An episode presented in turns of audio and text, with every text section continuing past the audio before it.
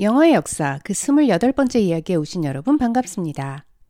이 팟캐스트는 오리지널 팟캐스트 케빈 스트라우드의 The History of English의 한국어 번역판이며 저는 여러분의 호스트 캐리입니다.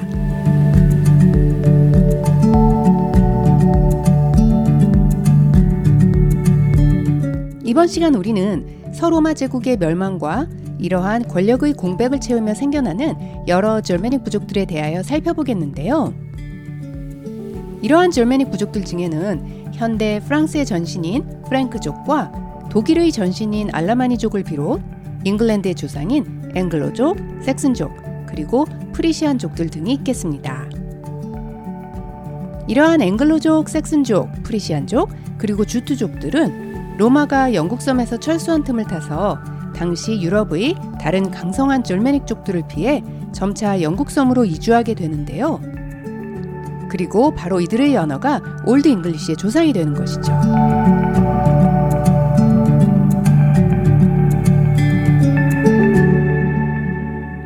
본격적인 이야기를 시작하기에 앞서 로마가 쇠퇴하기 시작한 300년, 400년대 이후부터 르네상스가 시작된 1300년대까지를 우리는 흔히 Middle Age, 중세 시대라고 부르는데요.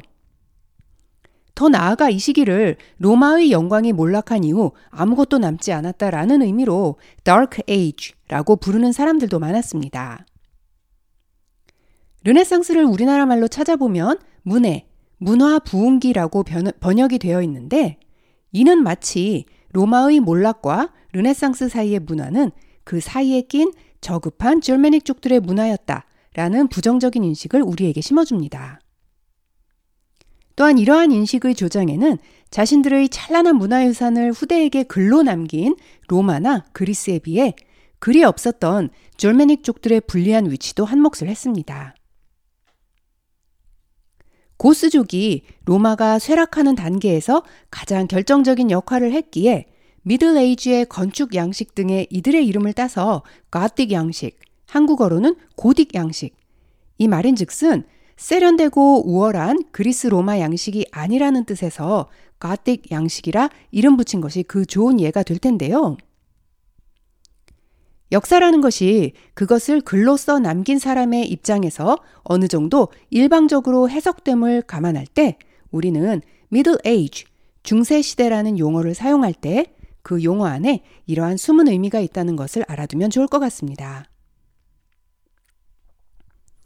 어쨌거나 로마인들로부터 알파벳을 전해받으며 글이 있었던 로마인들과 글이 없었던 줄메닉 족들의 간극이 점차 좁혀지는 가운데 300년대 말 글을 쓰는 방식에 획기적인 변화가 일어나게 되는데요. 이전까지 글은 주로 파피루스 스크롤에 씌어졌습니다. 즉, 파피루스 식물을 가공하여 글을 쓸 수 있는 종이를 만든 후 이를 돌돌 말아서 보관하는 형식이었죠. 말아야 하기 때문에 양면이 아닌 한 면만을 사용할 수 있었으며 파피루스를 만드는 과정 또한 시간이 오래 걸리는 일이었습니다. 또한 파피루스는 이집트와 동지중해에서만 자라는 풀이었기에 수급에도 한계가 있었죠. 그리고 로마의 대내외 사정이 점차 악화되며 더 이상 파피루스의 수급이 어렵게 되자 로마 사람들은 파피루스를 점차 parchment로 대체하게 됩니다. 이 parchment, P-A-R-C-H-M-E-N-T, parchment는 주로 동물의 가죽, 송아지나 양의 가죽으로 만들었는데요.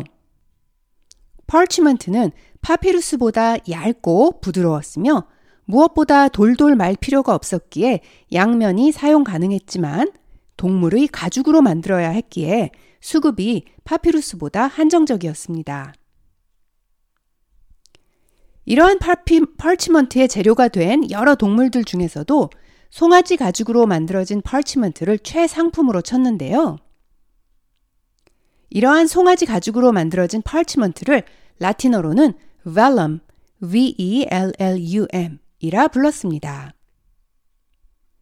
이는 라틴어로 송아지를 뜻하는 vel, vel 에서 온 것으로 현대 영어의 송아지 고기 요리를 뜻하는 veal, veal 벨이 바로 이 라틴어 vel에서 왔습니다.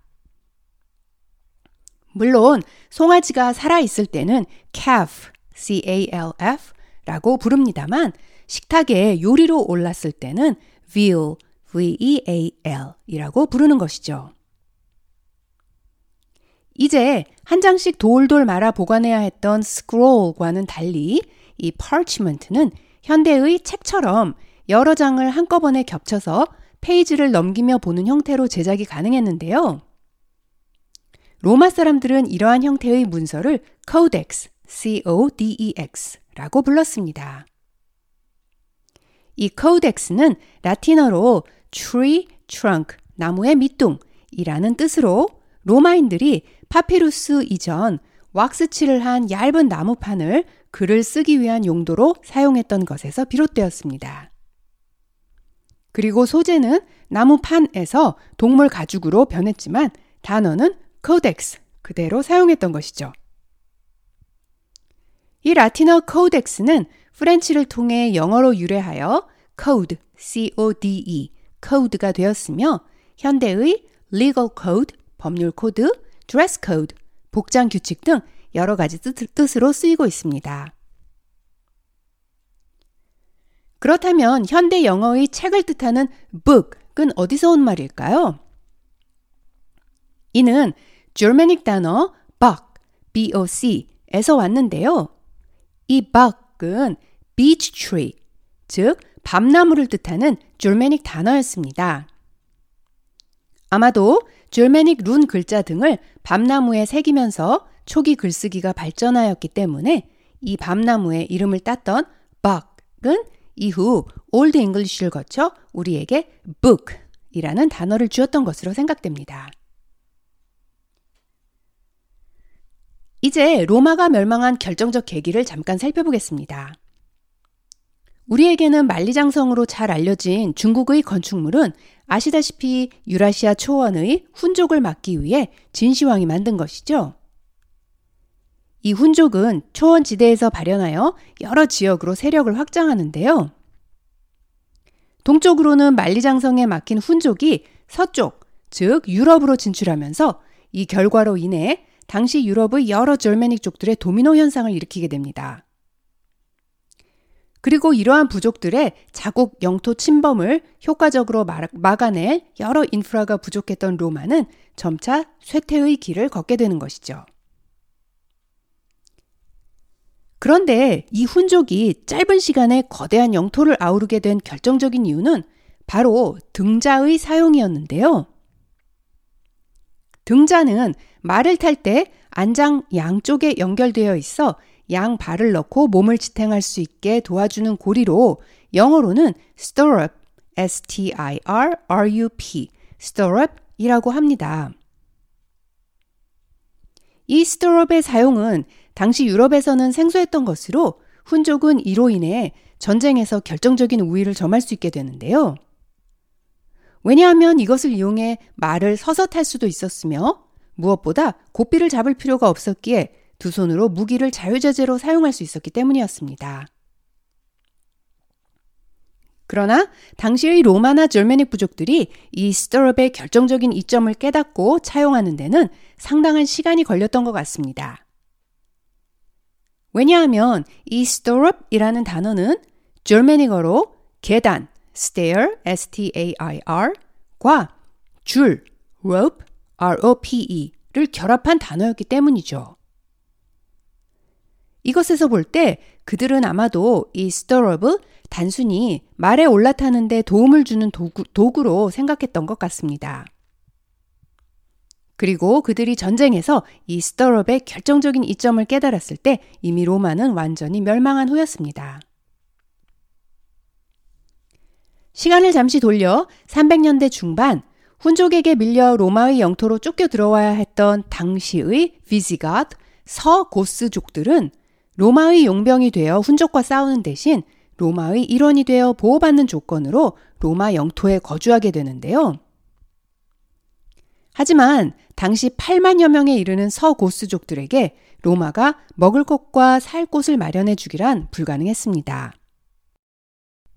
로마는 이러한 서고스족들과의 약속을 지키지 못하게 됩니다. 그리고 그들과의 여러 차례의 전쟁으로 쇠약해질 대로 쇠약해지는데요. 이러한 로마의 모습을 단적으로 보여주는 예가 있습니다.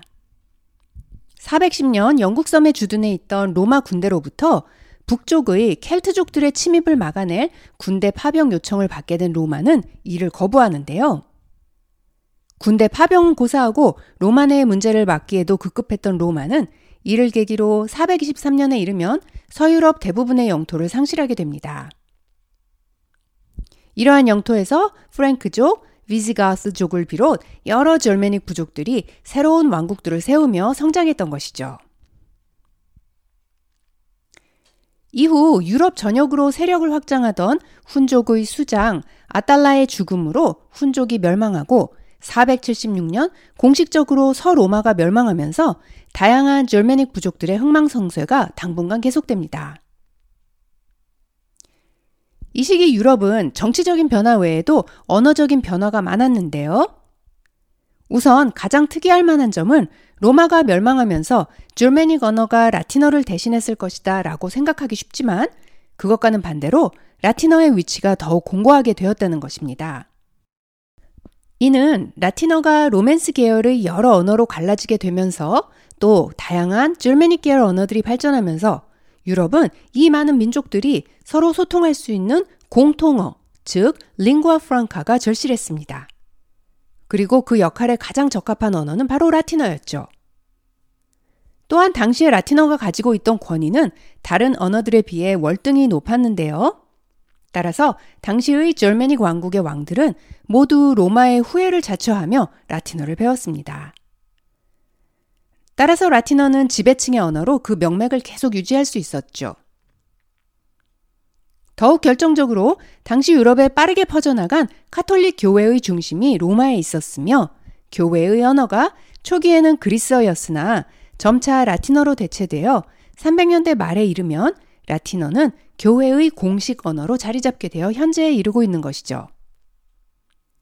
비록 현재는 죽은 언어, 사어라고 불리지만 현대의 많은 언어들의 라틴어가 끼친 영향을 생각해 보면 라틴어는 죽었다 라는 표현은 적절치 않은 것 같기도 합니다. 또한 이때는 다양한 부족들의 다양한 언어들이 서로 영향을 끼치며 발전한 시기인 만큼 Germanic 언어에서 라틴어 계열 언어들로 유입된 말들도 있습니다. 함께 살펴볼까요? 우선 고딕어로 강력한 powerful, 왕국, kingdom 등을 뜻하는 reiks, R-E-I-K-S는 Old English에서는 R-I-C-E, riche, 그리고 이후 사운드 체인지를 거쳐 R-I-C-E, riche가 되었으며 이것이 현대 영어의 부자의 돈이 많은 이라는 뜻의 rich, R-I-C-H인 것입니다. 또한 스페인어에는 고딕어에서 전래된 단어가 제법 많은데요. 그 연유는 다음과 같습니다.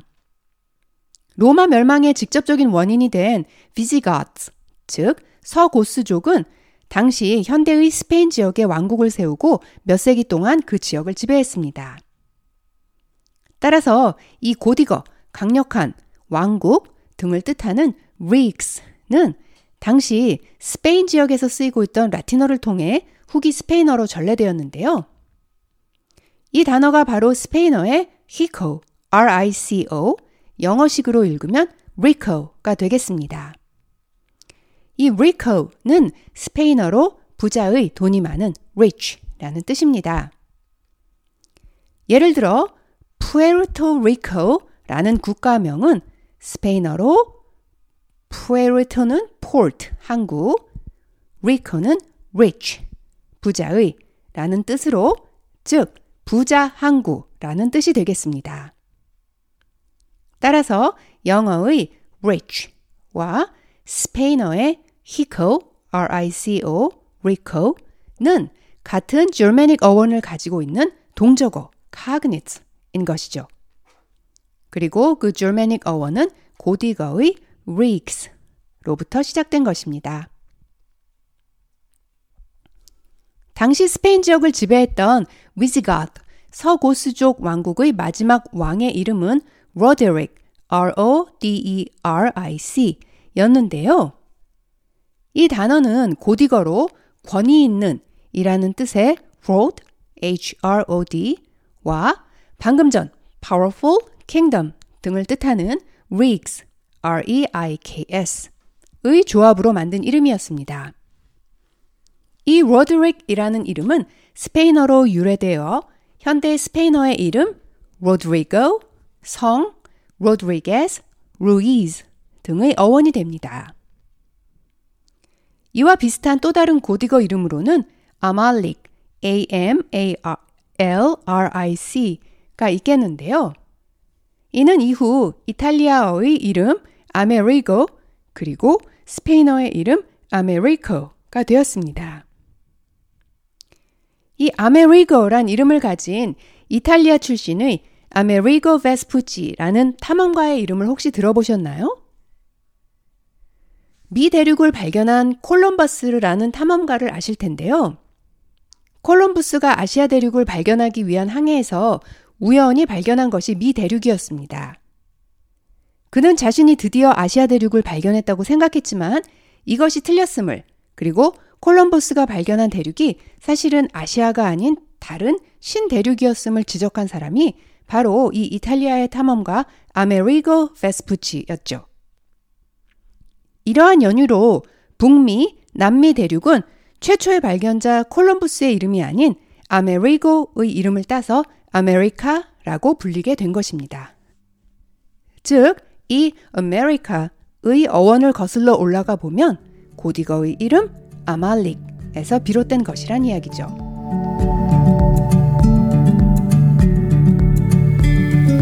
이제 이번 이야기를 여기서 마치고 다음 이 시간에는 드디어 대륙에서 영국 섬으로 건너가기 시작하는 절메닉 부족들과 그들의 언어, 유럽 대륙의 Germanic 언어에서 발전하기 시작하는 Old English의 모습에 대해 살펴보겠습니다.